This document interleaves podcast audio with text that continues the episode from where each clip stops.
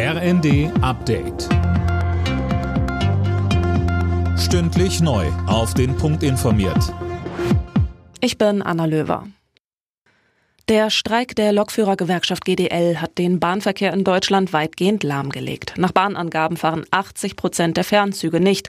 Auch im Regionalverkehr muss mit massiven Ausfällen und Verspätungen gerechnet werden. Der Bahnbeauftragte der Bundesregierung, Michael Theurer, sagte bei Phoenix. Ich bin schon der Meinung, dass Mäßigung notwendig ist, auch äh, Bereitschaft, sich zu verändern dass äh, aber ganz dringend beide Seiten, Arbeitgeber und Arbeitnehmerseite, zum Verhandlungstisch zurückkehren äh, sollten, um möglichst schnell diesen Tarifkonflikt zu beenden, damit er nicht auf dem Rücken der Kundinnen und Kunden der Fahrgäste ausgetragen wird.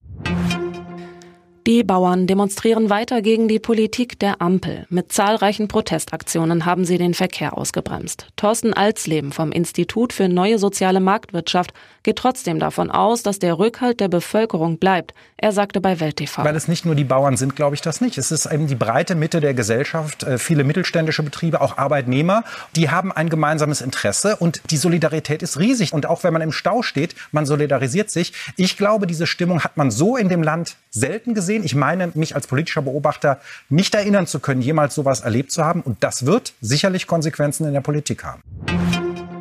Ein Treffen von AfD-Politikern und Neonazis sorgt für Aufregung. Dabei ist es laut Recherchen des Netzwerks Korrektiv um Pläne für die Vertreibung von Millionen Menschen aus Deutschland gegangen.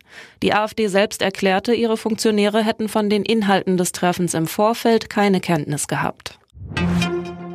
Auftaktsieg für die deutschen Handballer bei der Europameisterschaft vor heimischer Kulisse. Die DHB-Mannschaft gewann souverän mit 27 zu 14 gegen die Schweiz. Mehr als 54.000 Fans verfolgten das Spiel in Düsseldorf. Das ist Weltrekord. Alle Nachrichten auf rnd.de